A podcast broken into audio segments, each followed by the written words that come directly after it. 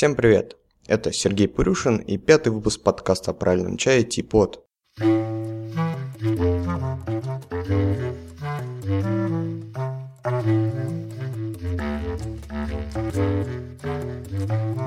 Так, сегодняшний выпуск я бы хотел посвятить Пойеру вновь. А, пускай это будет вторая часть разговора об этом а, дивном, но непонятном чае. И в основном то, о чем я буду говорить сегодня, основано на моей поездке в Китай в мае этого года, где мне удалось пообщаться с очень интересными людьми, занимающимися именно пуэром.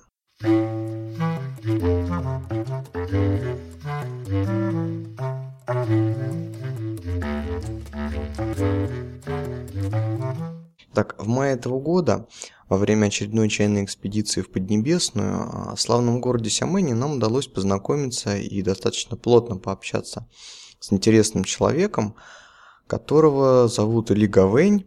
А, это тайванец, он уже 10 лет занимается коллекционированием и продажей пуэра. И этот человек интересен именно тем, что к пуэру он подходит очень фундаментально, основательно, очень вдумчиво и очень детально. То есть это не простой барыга чайного рынка там в Гуанчжоуле, э, Смоляндау, который там продает чай, такие уголь, я не знаю, там, или э, смесители для ванных комнат. А, то есть это человек, который считается, считает себя специалистом и коллекционером и умеет разбираться в чае достаточно плотно.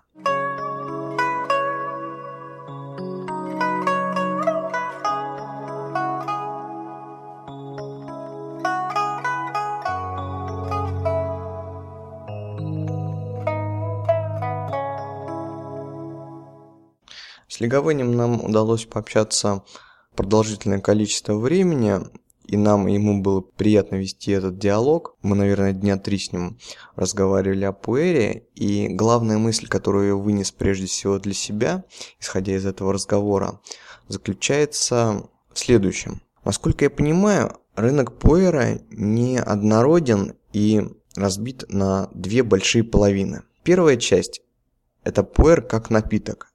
А, пуэр, как обычный чай, такой же, как тагуанин, лундин, или там дяньхун, или какой угодно любой чай, который мы просто пьем, получая от этого удовольствие. Чай как напиток, пуэр как напиток. Второй же рынок – это пуэр как антиквариат. Не секрет, и я об этом говорил, и все, наверное, знают, что пуэр – это один из немногих чаев, которые можно хранить, и который со временем по крайней мере, не ухудшается а, и, по крайней мере, дорожает. А, исходя из этого, на пуэре можно зарабатывать. Сам Ли а, как-то даже назвал пуэр антиквариатом, который можно пить. Грубо говоря, сегодня он покупает блин пуэра, который стоит, там, например, 50 юаней, и откладывает его на 10 лет, и за 10 лет его цена может вырасти до 500 юаней или 5000 юаней, например. Хотя такое, конечно, очень маловероятно, но тем не менее, а, чай дорожает достаточно быстро. И что сейчас происходит? Что нам Лиговень говорил? Он говорит, я занимаюсь чаем уже около 10 лет. Раньше я покупал чай в Китае и вез его на Тайвань. И продавал его на Тайване, естественно, дороже. Сейчас я нахожу тех же самых людей, которые покупали у меня чай 10 лет назад, и выкупаю свои чаи обратно и везу продавать их в Китай, уже, естественно, по совершенно другому ценнику. А часть моих чаев лежит просто у меня на, на складе, я их не продаю и не буду продавать еще определенное количество лет. А вот, например, коробка вот этого чая, он нам показал какого, отложена у меня специально для моей маленькой дочки на ее 18-летие. То есть пока ей не исполнится 18 лет, 18 лет, этот чай не будет продан. И это вот некий такой капитал, а, который будет стоить приличных денег, вот, когда она вырастет. И, естественно, тот чай, который попадает в категорию инвестиционного пуэра, вот этого антикварного пуэра, это совершенно другой уровень, который не связан а, с чаем для питья. И такой чай очень часто не пьют. То есть, например, он нам показывает блин, говорит, вот, ребята, вот, э, вот этот блин, Мы попросили просто посмотреть э, какой-нибудь старый, реально старый ПР 15-летний или там 20-летний, чтобы оценить, ну, на что он похож. Похож ли он все еще на чай или это уже совершенно не связанная с чаем вещь.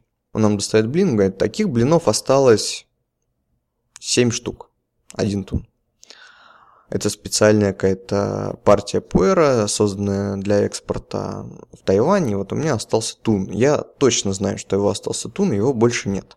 И старый пуэр это вообще такая вещь, что вот ты выпил блин, и в мире стало на один блин этого чая меньше. Вот, поэтому я этот полностью рынок вот этого блина. У меня есть весь этот чай. И цену на этот чай задаю только я. Сколько я захочу, столько он и будет стоить. Мы говорим, ну, ну а вот сколько примерно, мы, конечно, не собираемся его покупать, но сколько вот он у вас может стоить? Говорит, ну вот этот блинчик стоит у меня 15 ваней, это где-то 750 тысяч рублей. Но, говорит, несмотря на то, что этот чай могу продать за эту цену, продавать я его пока не собираюсь, он будет у меня лежать. И на первый взгляд вот нам показалось, что ну, какие-то цены нереальные, то есть 750 тысяч рублей за там 400 грамм чая. И он нам достает каталог, э, альманах, который выходит на Тайване, на тайваньском значит, э, языке, на традиционном, традиционной китайской иероглифике, то есть не упрощенке, как на материковом Китае. А, достаточно толстые, чуть-чуть потолще какого-нибудь а, глянцевого космополитена. Такой чай выходит, такой журнал выходит ежемесячно, и чай полностью посвящен пуэру. Там реклама самого чая, там каких-то разных вещей, связанных с чаем, в том числе приводятся некие котировки на чай, сколько стоит, например, там блин даи такого-то года такой-то партии в этом месяце, и даны, например, результаты настоящих аукционов, когда выставляется чай, там, например, 86 -го года, вот, там, значит, 10, 10 блинов, например, 86 -го года, оценочная стоимость 300 тысяч юаней за лот, продано там 600 тысяч юаней за лот. И вот так прямо с фотографиями перечень. Мы когда это увидели, это нас очень сильно впечатлило, потому что деньги огромные, деньги платятся за продукт, который, в принципе, можно было бы пить, но мне Э, очень сложно представить человека, который бы этот чай стал пить. То есть вот тебе дарит блин, который стоит там миллион рублей, ты такой, ну а что, как бы надо попить, да? А, непонятно. Это больше похоже на антикварную ценность, то же самое, как приобретение предметов искусства просто потому что в них можно вложить деньги. А в Китае вложение денег сейчас достаточно такая непростая проблема. Дело в том, что в недвижимость вкладывать уже невыгодно. Там у китайцев уже богатых по несколько квартир, которые стоят пустуют, которые никому не нужны, их никто не собирается покупать. И рынок недвижимости, он сейчас очень рискованный. Скорее всего, даже там будет кризис а, в ближайшее время. И люди ищут какие-то вот варианты, куда деньги вкладывать. А вариантов не так много, ну и тут как бы китайский такие менталитет, что вот, а что бы не вложить в чай, как бы прикольно, да. Отсюда родился и разросся целый вот этот рынок инвестиционного пуэра. Мы долго думали, кстати, над этой темой инвестиционного пуэра. Нам так кажется, что когда-нибудь этот мыльный пузырек тоже с пуэром-то лопнет. Но пока он живет, и пока многие зарабатывают именно на этом. И этот инвестиционный пуэр, он имеет такую большую-большую целую индустрию, о которой в России даже, возможно, не догадываются. А, Лиговейн даже говорил, что вот вы русские, вы еще пока только начинаете понимать, что такое пуэр, но скоро у вас придет уже вот это понимание, так что вы, ребята из магазинного правильного чая, вы давайте сейчас уже начинайте заниматься, покупайте у меня а, пуэры, в которые можно вкладывать деньги, вот, ну, мы так вот между ушей это пропустили, ага, потому что а, нам-то чай интересен, э, прежде всего, не как а, бизнес такой инструмент, вложение каких-то там средств, а как именно напиток, да, от которого можно получать удовольствие, от которого можно наслаждаться. Что же за индустрия? Помимо самого чая, помимо всех этих игр с закупкой каждый, в каждый сезон сырья и делания чая для, а, из этого сырья, существуют, например, а, целые книги издаются по пуэрам, то есть Например, двухтомник мы видели от завода ДАИ, а, где есть фотография блина с каждой партией чая, а, подробное, значит, описание, описание полиграфии для того, чтобы через несколько лет мы могли это отвечать, отличать эти чаи друг от друга. И, значит, продукция ДАИ за, там, скажем, там, с 90 по там, 97 год это первый том, там, с 97 по 2005 другой том. И вот такие, ну, значит, каталоги, которые стоят, ну, таких каких-то приличных денег, я не помню, какие нам суммы называли, но там что-то тысяча, полторы тысячи юаней за книжку. А, кроме того, есть каталоги старых пуэров. А, дело в том, что раньше весь пуэр издавался под торговой маркой Джунча, и большая часть пуэров делалась от компании TNNP, вот этого китайского, китайской торговой компании, занимавшейся исключительно торговлей и размещавшей заказы на производствах, а, ну, на разных, там, сначала на четырех государственных фабриках, потом на мелких производствах. То есть, э, с точки зрения этикетки, они все одинаковые более-менее, и понять, в каком году какой завод сделал, э, сложно. Поэтому специалисты, собственно, эти пуэры различают только по полиграфии. То есть, например, вот на этой этикетке иероглиф ча, он там с, немножко смещен вправо, а вот этот иероглиф написан вот так вот, э, вот такая вот здесь закорючечка, поэтому, скорее всего, это там завод там анхайский и, блин, такого-то года. И все вот эти детали очень четко прописаны, опять-таки существуют в каталогах, по которым вот подобные коллекционеры, как Лиговень, а, ориентируются. То есть вот вам еще один кусок этой индустрии, на, который, на котором люди зарабатывают тоже какие-то деньги, относясь к чаю только вот как э, к бизнес-инструменту.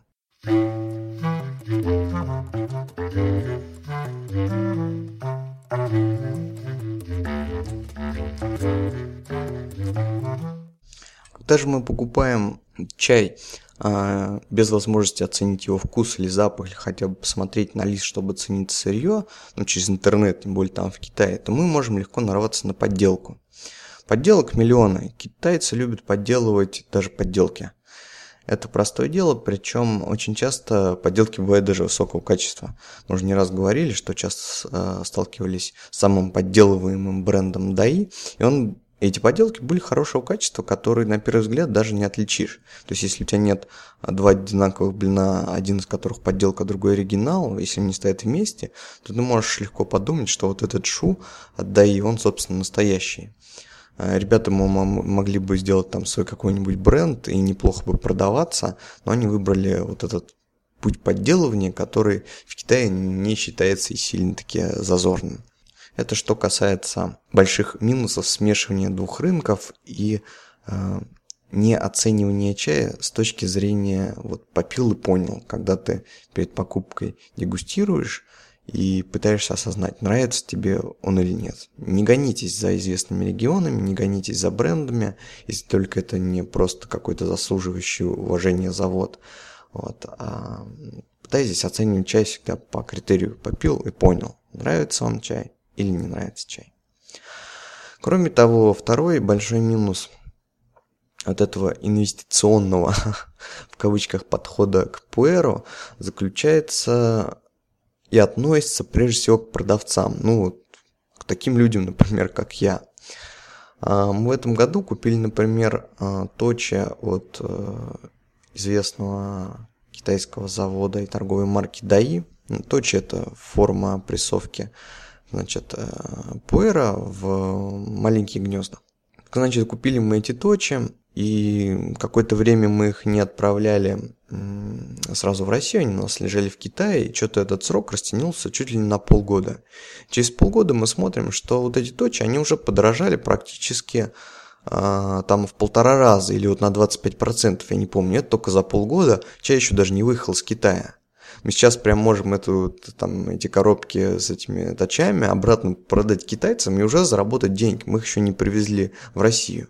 И вот что-то мы стали размышлять, что вот, вот мы купили, например, точи за такую-то цену, за цену X. Привезли, продаем, продаем, продаем, целый год продаем, а на следующий год они стоят уже в два раза дороже.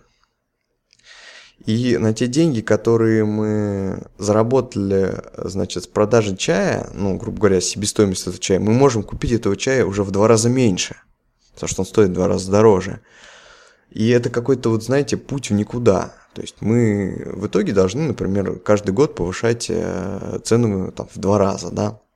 Хотя по отношению к потребителям это будет неправильно, потому что, собственно, чай-то остался точно такой же. А, просто растет вот этот вот мыльный пуэрный пузырь, который когда-нибудь долопнет, а сейчас пока он а, очень хорошо растет на инфляции. И это тоже большой минус. Вот, это основные мысли, которые у меня были по поводу разговоров э, с Лиговенем. Собственно, мы многое из вопросов и бесед с этим удивительным человеком записали на видео. Все никак не можем нормально их смонтажировать и выложить. Это, оказалось, занимает очень много времени. Нужны люди, которые занимаются монтажом. У нас пока какие-то заминки с этим вот, но обязательно это сделаем, потому что вот, а, несомненно, будет интересно.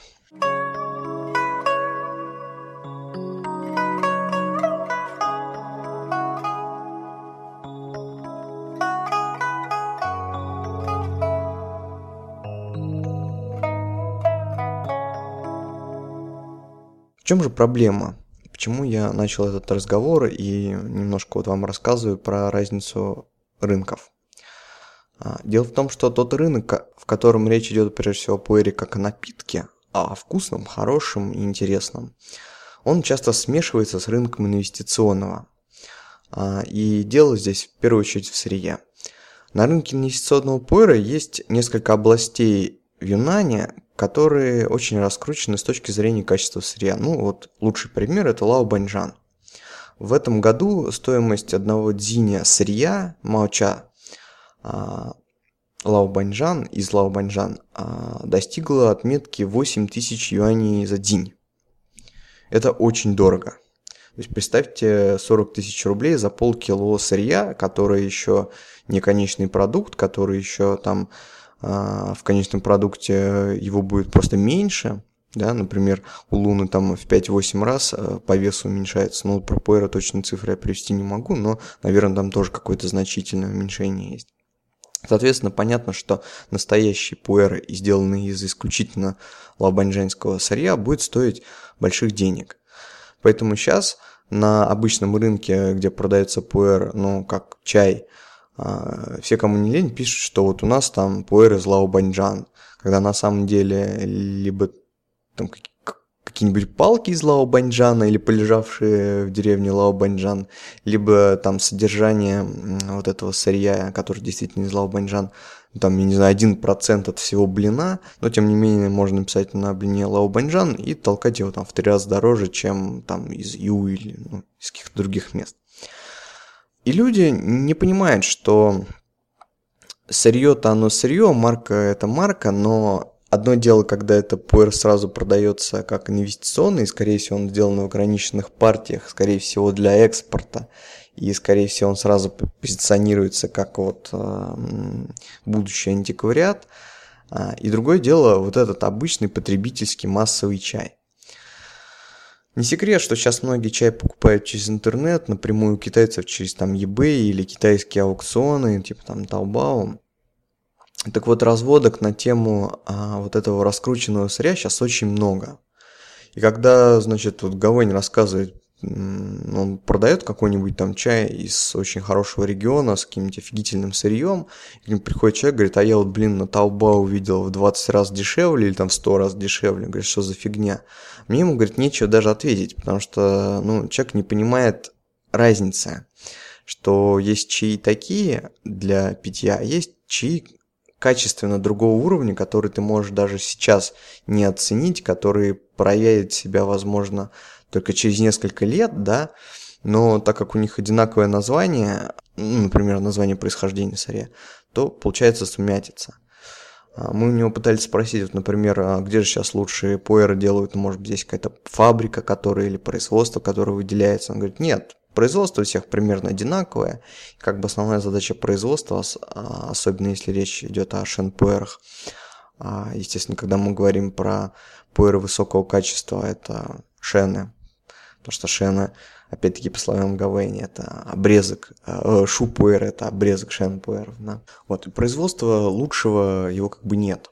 Производит себя примерно одинаковым образом, и главная разница это сырье.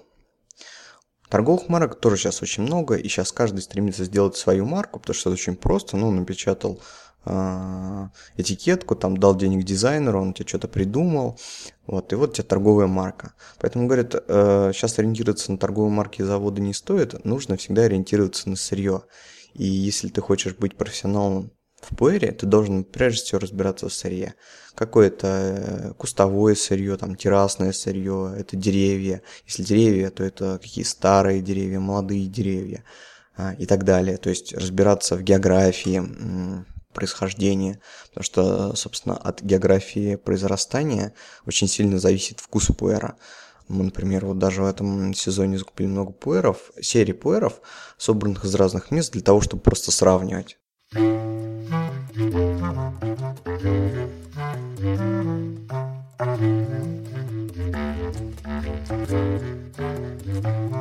И по традиции заканчиваю свой выпуск а, подкаста вопросами от наших слушателей. Вконтакте Алиса Егорова меня спрашивает, читала, что белый пуэр считается скорее улуном, нежели пуэром. Меня это немножко сбило с толку, поскольку я все же считаю его пуэром. Что есть истинное мнение? Насколько ценным считается вообще белый пуэр в вопросе инвестиций в чай? После этого задает вопрос Макс Мулихин, а, наш постоянный слушатель и наш постоянный задаватель отличнейших вопросов. И в своем вопросе он фактически отвечает Алисе.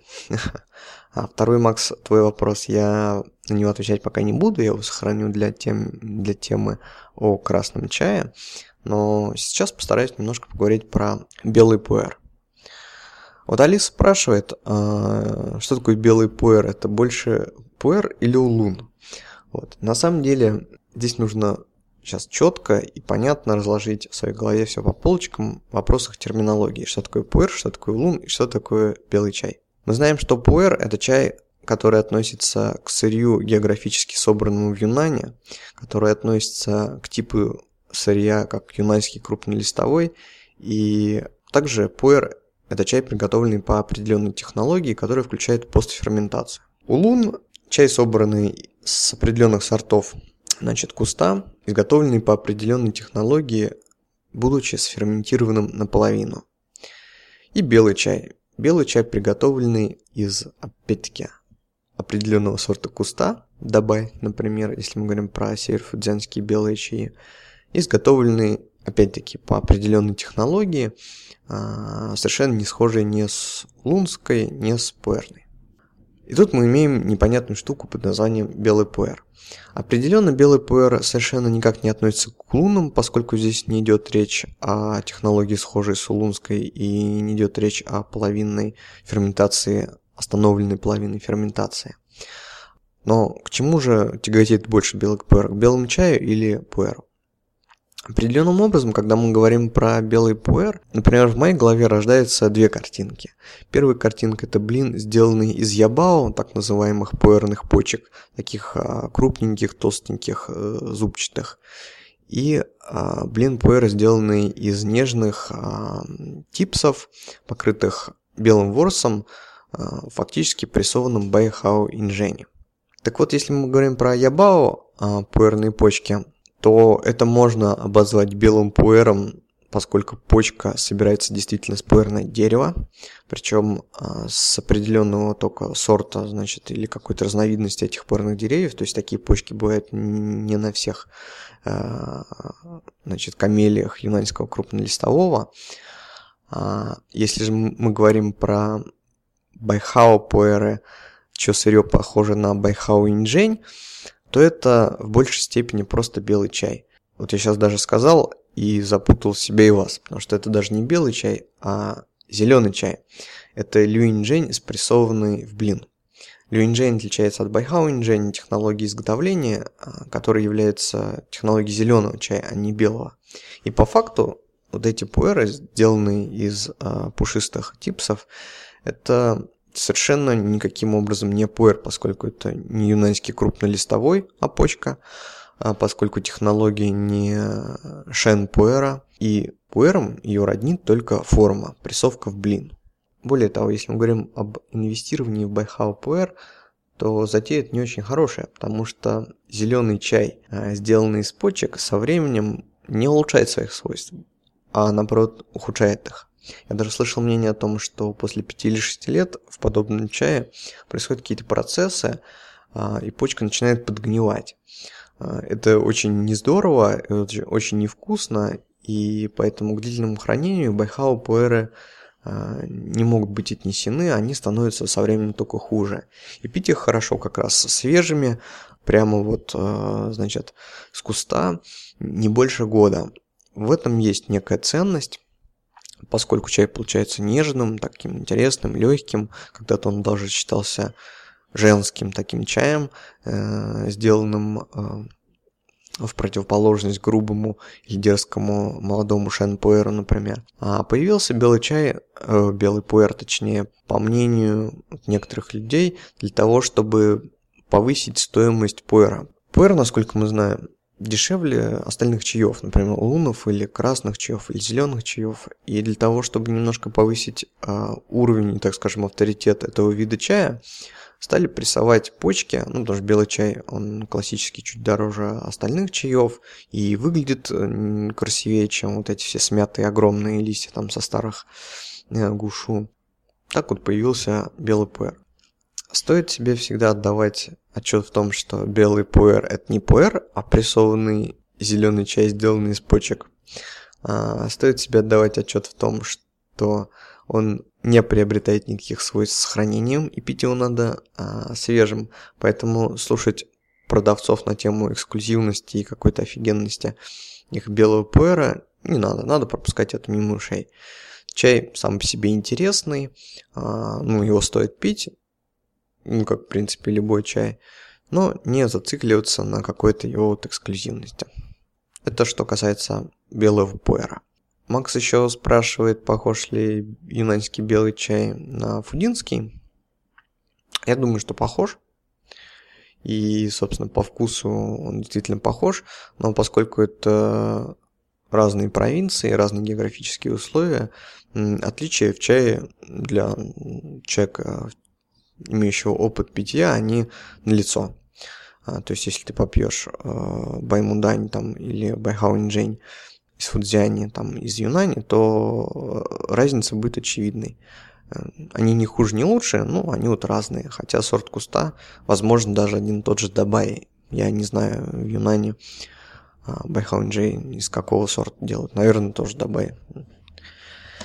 Вот. Это все, что касается разговора о байхао или белых пуэрах.